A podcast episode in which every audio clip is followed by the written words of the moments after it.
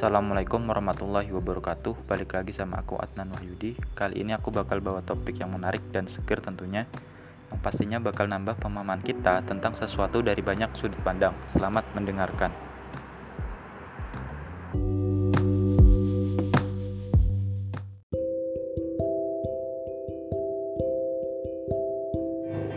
Berikut adalah artikel yang ditulis oleh Sandi Pradana berjudul enam belas buku telah membentuk sejarah dunia modern.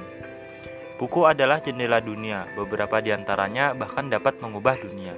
Dari sejarah dan fiksi hingga sains dan agama, karya-karya di bawah ini telah meninggalkan jejak pengetahuan di dunia dan mampu bertahan dalam ujian waktu. Masih bisa beresonansi dengan pembaca meskipun telah diterbitkan beberapa dekade atau berabad-abad yang lalu.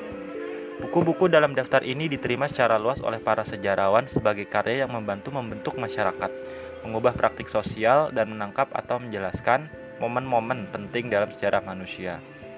Berikut enam belas buku yang mempengaruhi sejarah. satu. Lunyu atau Analek Confucius. Ditulis selama periode musim semi dan musim gugur Tiongkok, kemudian melalui Warring States Period, Lunyu adalah sebuah teks yang benar-benar radikal pada masanya, dan saat ini hampir memengaruhi seluruh pemikiran dan kebudayaan Tiongkok modern.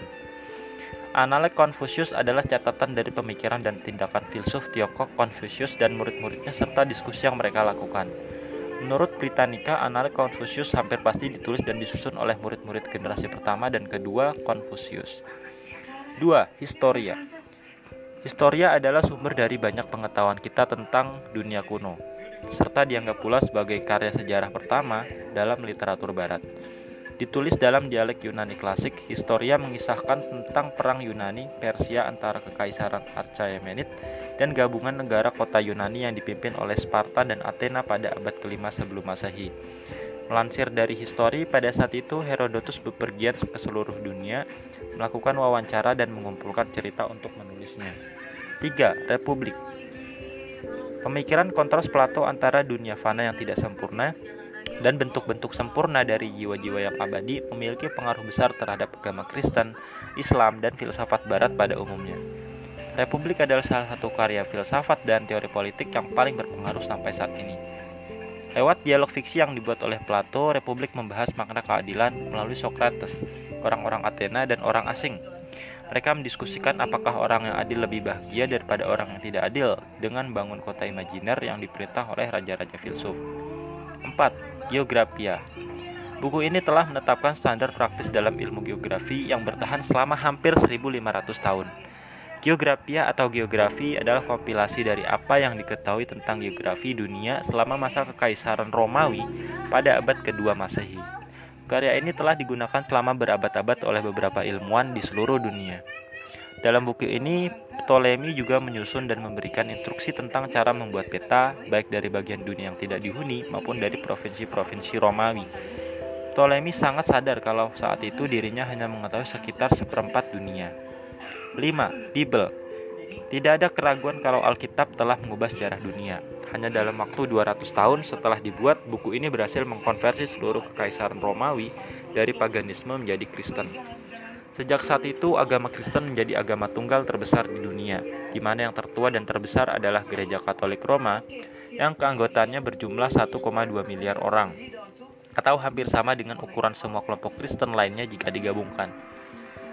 Mengutip dari Britannica, Alkitab terdiri dari dua buku, Perjanjian Lama dan Perjanjian Baru.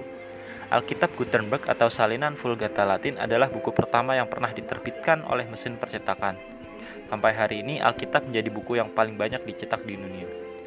enam. Al-Quran. Al-Quran adalah kitab suci dari agama Islam. Nabi dan Rasul terakhir umat Islam Muhammad mengatakan bahwa para pengikutnya kalau ia pertama kali diberi wahyu oleh malaikat Jibril ketika sedang berdiam diri di Gua Hira, Mekah. Sejak saat itu, wahyu-wahyu dari Allah terus disampaikan kepadanya selama rentang waktu dua puluh tiga tahun dan membentuk dasar Al-Quran. Pada awalnya, Al-Quran hanya dicatat dari mulut ke mulut dan dalam media yang terpisah-pisah. Menurut riwayat, ketika Nabi Muhammad masih hidup terdapat beberapa orang yang ditunjuk untuk menulis Al-Quran, seperti Zaid bin Sabit dan Ali bin Abi Talib. Setelah kematian Nabi Muhammad pada tahun enam tiga dua Masehi, perang Riddah meletus sehingga mengakibatkan tewasnya beberapa penghafal Al-Quran dalam jumlah yang signifikan. Hal ini mendorong pembukuan mushaf Al-Quran yang mulai dilakukan pada masa pemerintahan Abu Bakar As-Siddiq, baru kemudian mulai diperbanyak dan disebarkan pada masa pemerintahan Usman bin Affan. tujuh. Kaidah kedokteran. Canon of Medicine atau Konon Kedokteran telah menyatukan pengetahuan dan teori pengobatan dari masa Yunani kuno, Persia, dan India, sebagian besar dilupakan, lalu menggabungkannya dengan pemahaman kontemporer pada abad kesebelas. Singkatnya, buku ini telah meletakkan dasar bagi ilmu kedokteran modern. Ensiklopedia medis ini dianggap sebagai babon pertama yang mengenalkan eksperimen sistematis dan kuantifikasi ke dalam studi fisiologi, penemuan filsafat, penemuan sifat menular dari penyakit menular, pengenalan karantina, gagasan sindrom dalam diagnosis penyakit tertentu. delapan. Filosofi naturalis Principia Mathematica. Karya Newton ini menjadi dasar bagi teori fisika dan matematika modern, dan secara luas dianggap sebagai salah satu karya ilmiah paling penting yang pernah ditulis. Seperti yang dilansir, seperti yang dilansir dari Stanford Encyclopedia of Philosophy, buku ini adalah karya tiga jilid yang berisi pernyataan hukum gerak Newton yang membentuk dasar mekanika klasik, serta hukum gravitasi universalnya dan derivasi hukum gerakan planet Kepler. sembilan. The Rights of Man. Thomas Paine adalah seorang penulis Inggris yang memengaruhi demokrasi Amerika dan demokrasi secara umumnya. Menurut Paine, satu-satunya tujuan pemerintah adalah untuk melindungi hak-hak tak terbantahkan yang melekat pada setiap manusia. Dengan demikian, semua institusi yang tidak menguntungkan suatu bangsa dianggap tidak sah. Hal ini termasuk monarki atau kebangsawan dan militer. Ketika revolusi Perancis pecah, Paine pergi ke Perancis di mana terlepas dari ketidaktahuannya akan bahasa Perancis, ia terpilih untuk mengikuti konvensi nasional Perancis. Melansir dari Britannica, kepergian Paine dari Inggris pada saat itu disebabkan oleh penerbitan buku ini yang menyebabkan kehebohan di negara itu. Paine sendiri diadili secara in absentia dan dihukum karena pencemaran nama baik terhadap kerajaan Inggris. sepuluh. Either or. Either or memaparkan dua pandangan hidup dalam dua volume, satu secara hedonistik dan yang lainnya berdasarkan pada tugas dan tanggung jawab etis. Buku ini menahbiskan Kierkegaard bersama dengan Friedrich Nietzsche sebagai bapak eksistensialisme dan telah memengaruhi pandangan eksistensialis lainnya. Eksistensialisme adalah gerakan filosofis yang mengklaim kalau manusia secara individu punya tanggung jawab penuh untuk menciptakan makna hidupnya sendiri. Gerakan ini adalah reaksi terhadap filosofi yang lebih tradisional seperti rasionalisme dan empirisme. Terlepas dari popularitas yang besar, buku ini tidak diterbitkan dalam bahasa Inggrisnya sampai tahun seribu sembilan ratus empat puluh empat. sebelas. Manifesto Komunis. Ditulis oleh dua bapak komunisme, Karl Marx dan Friedrich Engels. Manifesto Komunis menjadi salah satu karya yang paling berpengaruh dalam sejarah. Buku ini sendiri menyarankan tindakan untuk melakukan revolusi proletar dan menggulingkan tatanan sosial borjuis yang pada akhirnya akan mewujudkan masyarakat tanpa kelas. Mungkin kutipan yang paling terkenal dari karya ini berbunyi, "Biarkan kelas penguasa gemetar pada revolusi komunis. Kaum proletar tidak akan kehilangan apapun selain rantai mereka. Mereka memiliki dunia untuk dimenangkan, para pekerja seluruh dunia bersatulah." dua belas. The Origin of Species. Karya Darwin ini dianggap sebagai buku babon di bidang biologi evolusioner.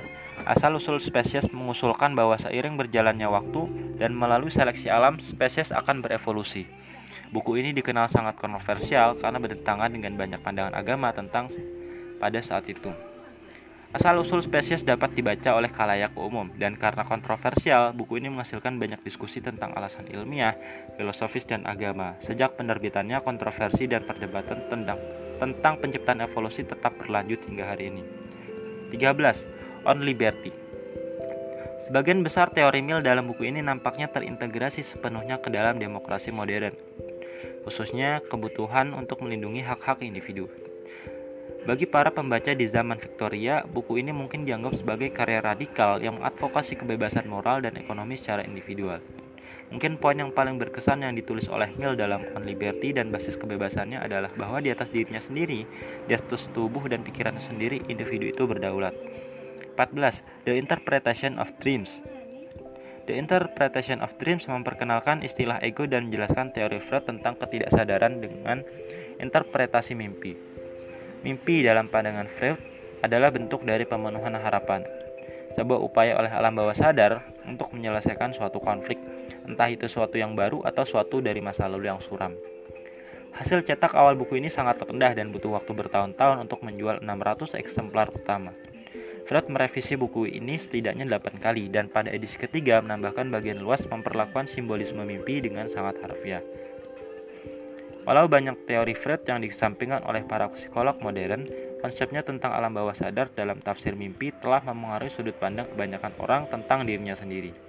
lima belas. The Second Sex. Ini adalah karya paling terkenal dari Simone de Beauvoir.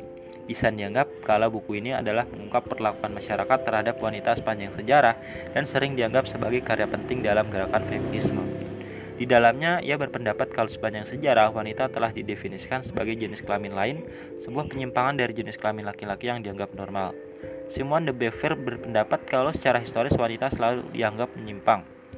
Beauvoir mengatakan kalau hal ini membatasi keberhasilan wanita, terutama dengan mempertahankan asumsi kalau mereka adalah bentuk penyimpangan, sehingga harus berusaha meniru yang normal. Menurutnya, agar gerakan feminisme dapat bergerak, asumsi ini harus dikesampingkan. enam belas. Atlas Rock. Atlas Rock adalah karya terakhir Ren sebelum dia mencurahkan waktunya untuk menulis karya-karya filosofisnya.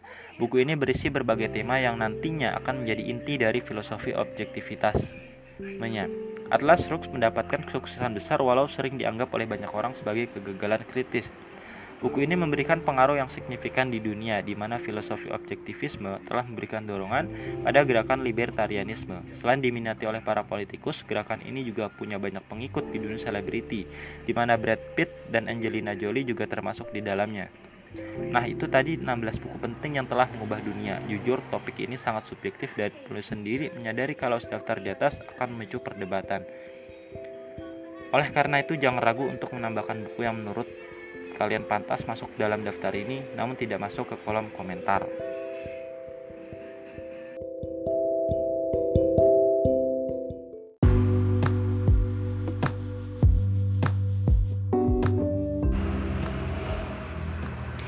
Mungkin kali ini aku cukupkan, semoga bermanfaat. Ada kurangnya dari aku semata, ada lebihnya itu dari Tuhan. Sampai jumpa di lain waktu. Wassalamualaikum warahmatullahi wabarakatuh.